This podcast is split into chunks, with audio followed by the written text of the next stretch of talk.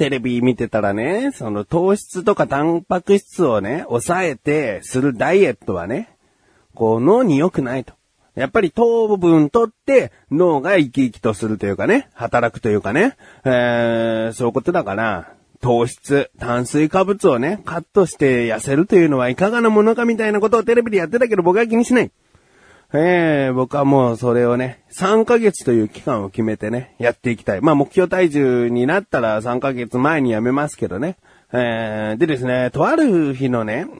夜、夜ですね、実家に行ったんです。うん、なぜかというと、ね、あーお分かりいただけますか？母の日ですよ。ね、母の日に渡すプレゼントがあったので家族連れてですね、実家に行って、で、これあげるっつって、で、母の日のプレゼントを渡したわけです。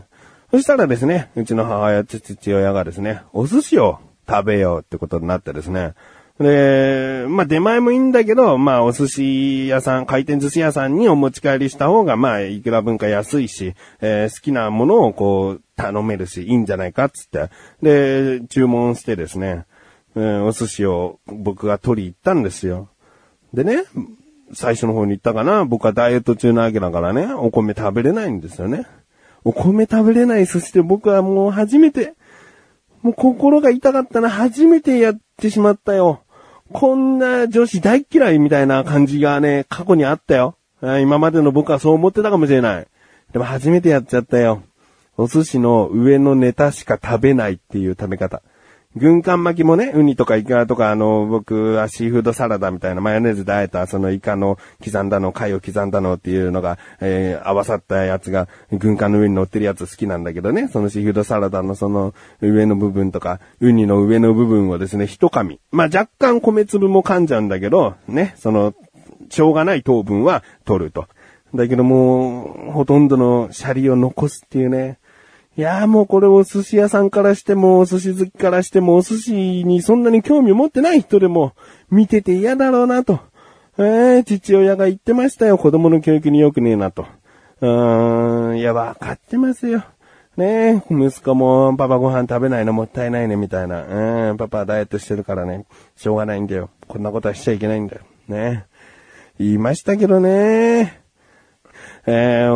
まあ、お寿司じゃないけど、お寿司のネタも満足して食べれたかなと。30巻分のネタを食べちゃいましたね。えー普段は30巻食べてるのに30巻分のネタだけで満足しましたね。これ不思議だなと。まあ、胃腸炎っていうのもあったから食欲が落ちてたんだと思うけども、普段はシャリも込みの30巻ぐらい食べてたけど、うん、上のネタだけ食べてもこんなにお腹が満足するんだなと思ってですね。でですね、まあもう途中経過でも言っていこうと思うんですけど、僕の体重ですね、今5.8キロ痩せましたよ。5月1日からダイエット始めてですね、今収録している時点では5月の11日なので、えー10日でですね、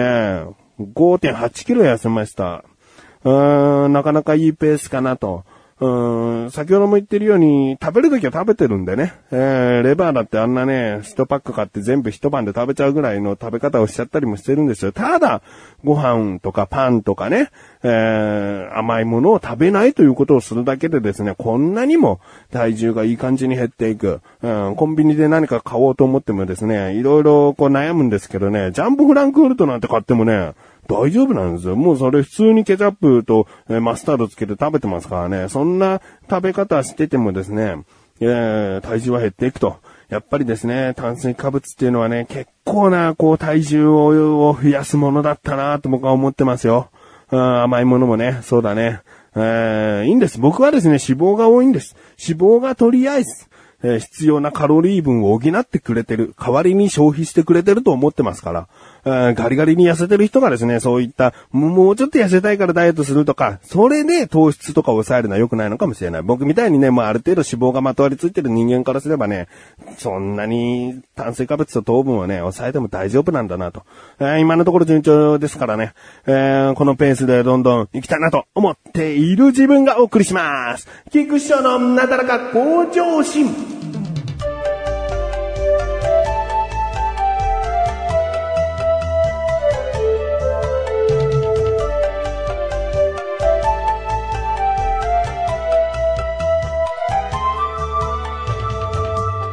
あーこの話、長くするつもりなかったな。だからオープニングにしたんだけど、ね、だって毎回ダイエットの話だと、ダイエット興味ない人とかさ、ダイエットしたいのにできない環境にいる人とかさ、聞いててつまんないもんね。だから毎回ダイエットの話しようとは思わないんだけども、まあ、僕のね、一週間の流れの中でね、やっぱり食事制限っていうのは、いろいろとこう、大きな影響を与えているものなので、何かしらこう、えー、話の中に入り込んでくるエピソードになっちゃうのかなっていうね。えー、まあ最悪3ヶ月間こういう話が続いてしまったら本当に申し訳ございません。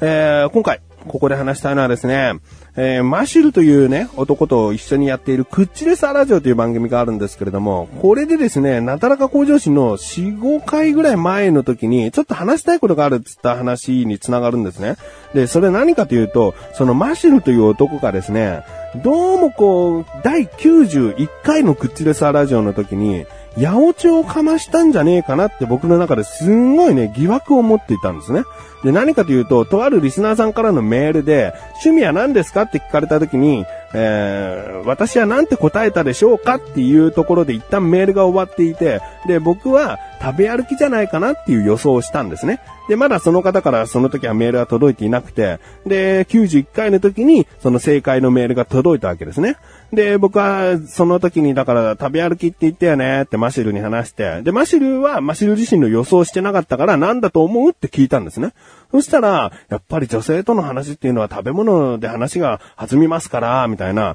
なんか僕は趣味食べ歩きって、結構、ありきたりではないでしょ？ね？趣味って言えば、僕はサッカーです。僕は映画鑑賞です。僕は読書ですってね。趣味の王道みたいな答えあるし、あえてこの食べ物路線じゃないものの方が、こう思い浮かびやすいはずなのに、マシルの頭の中にずーっとその、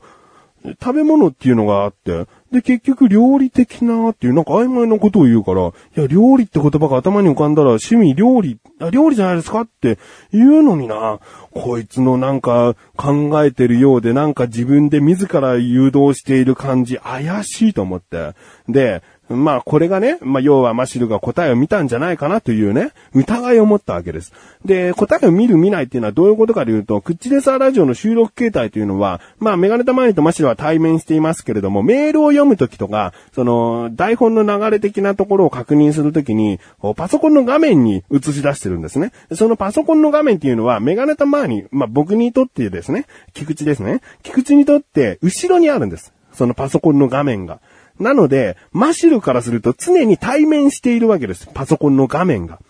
だから僕はタイミングを見計らってその台本をこう一旦消したりとかね、いろいろ話、話しながらするんだけども、まあその時はですね、メールを読んでいるということでずっとこう画面にメールを映しっぱなしだったんですね。で、そこに、そうです、正解は料理ですっていうふうに、その方からの趣味の答えのメールが映し出されていたので、で、見たんじゃないの？って僕はその91回の配信の時に言ったんですけれども、見てないですよ、つって。で、まあ、ね、そこで見た見てないの水かけ論になっても、その91回っていうのはそれまでがなんかダラダラしすぎてた回なんで、まあここであんまりね、うん、言い争いしてもしょうがないなと思って、見てないですよって一回言ったから、まあいいやと思ってそのまま話を続けて正解です、料理ですって言ったら、マシルがてってれーってすげえ喜んだんですね。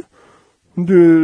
まあ、嘘だったらこいつ恥ずかしい芝居してんなと思いながらですよ。僕は収録をして、で、まあ、そのことはですね、もう触れず、で、その日は収録終わりました。で、僕は編集するので、その音声聞き直さなきゃいけないんですね。で、聞いてる時ももう毎回引っかかるわけ。もう、もやもや、もやもやするわけ。なんでこいつは、その僕の食べ歩きって言ったからっつって、その趣味は何だと思う？うーん、やっぱり食べ物の話があって、なんでこんな思考になってんだろうっていう。絶対料理って答えをメールの画面見たんじゃないかなっていう、もう疑惑がもやもやして。で、その後、てってれーつって喜んでるでしょ？もうイライラしちゃって。イラもやイラもやしちゃって。で、このなだらか向上心を使って、釜をかけてやりたくなったんですよ。もうマシュルは、大体のこのメールの内容とかクイズとかそういうものの時にメールの画面を一緒に見て、で答えが映ってたらその答えをもう記憶するんじゃねえかっていう。だから僕はね、このなだらか向上心で自分が作る料理で息子が一番好きな料理はお好み焼きなんですって話をなだらか向上心でしようかなと。これは事実なんです。息子が一番好きな、えー、パパの作る料理は何って言った時にお好み焼きって言ってくれたんですね。だけど、あえてこのメールの画面に4択問題で、なだらか向上心で話していましたが、菊池の息子が一番好きなパパの料理は何でしょう？ね ?A、ハンバーグ。B、スパゲッティ。C、お好み焼き。D、おにぎりって、こう、こう4択をですね、あえて書いて、で、下の方に A、ハンバーグっていう、嘘の答えを答えとして、そのパソコンの画面に映しとこうかなと思ったんですね。で、正解は、このなだらか向上心でちゃんと正直に言っているお好み焼きなんだけども、メールの画面では答えはハンバーグになっている。ね、マシルはこのなだらか向上心っていう番組ほとんど聞いてないですから、もうこのメール画面見て、あ、ハンバーグなんだっていうのをちょっと確認したら、なんか自分のこう、えー、思ったような、うーん、でもスパゲッティっていうのは、ちょっとなんか何味かっていうのが具体的じゃないから子供は言わないんじゃないですか？みたいな。なんか自分なりにこう考えて、で結局答えは、ハンバーグですって、なんか自分で考えたかのように言ってくんじゃねえかな、釜かけてやりてえなと思ったんですよ。だから、この、まあ、4、5回前のこの番組で、ちょっともしかしたらここで話したいことがありますみたいなことをね、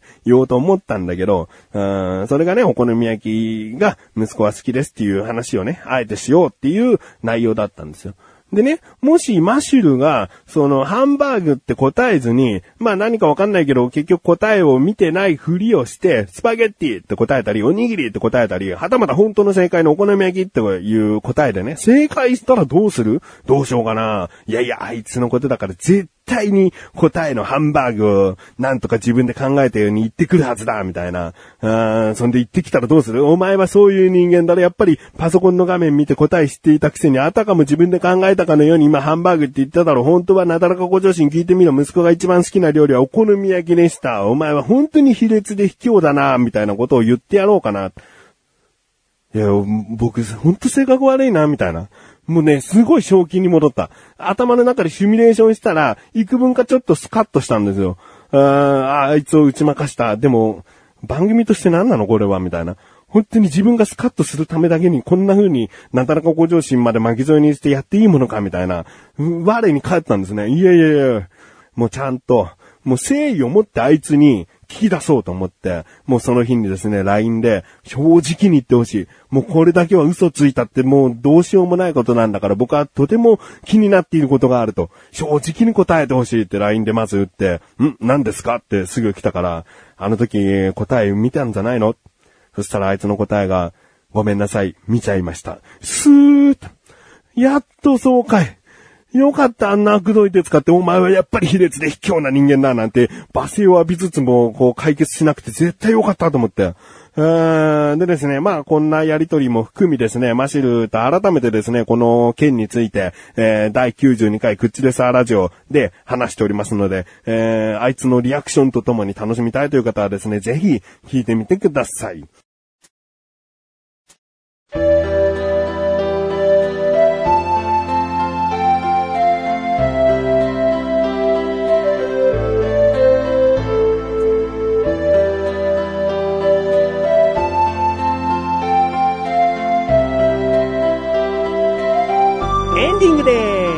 そしてすぐお知らせで、先ほど言った第92回グッチレサーラジオはこのなだらか向上心が配信されたと同時に更新されました。えー、もうね、本当にそこの部分だけでもですね、ぜひ聞いてやってくださいよ。マシルのそのあたふた感ね。恥ずかしいよね。えー、だってあれが演技だったってことだからね。えー、まあこんな風に思っている時点で僕は本当に性格が悪いんだなと思ってますよ。思ってますけどね。何かしらあるでしょ。だって一緒にね、その笑える話をしようよっていう番組なのにね、そんな、こっそりカンニングしてそのまま答え言う普通。僕だったら答え見た時に、答え見ちゃったごめんっていうか、全く関係のない、ちょっと面白いかなと思うような、ね、ボケたような答えを考えるよ。なんで、自ら考えついたように話す、あ、もうね、そんなことはもう、きっちりさラジオ聞いてくださいね。えー、ということでですね、なだらかご出社は前進みびこちです。それではまた次回、お会いできぐちしょうでした。メガネた周りで周りを、お疲れ様に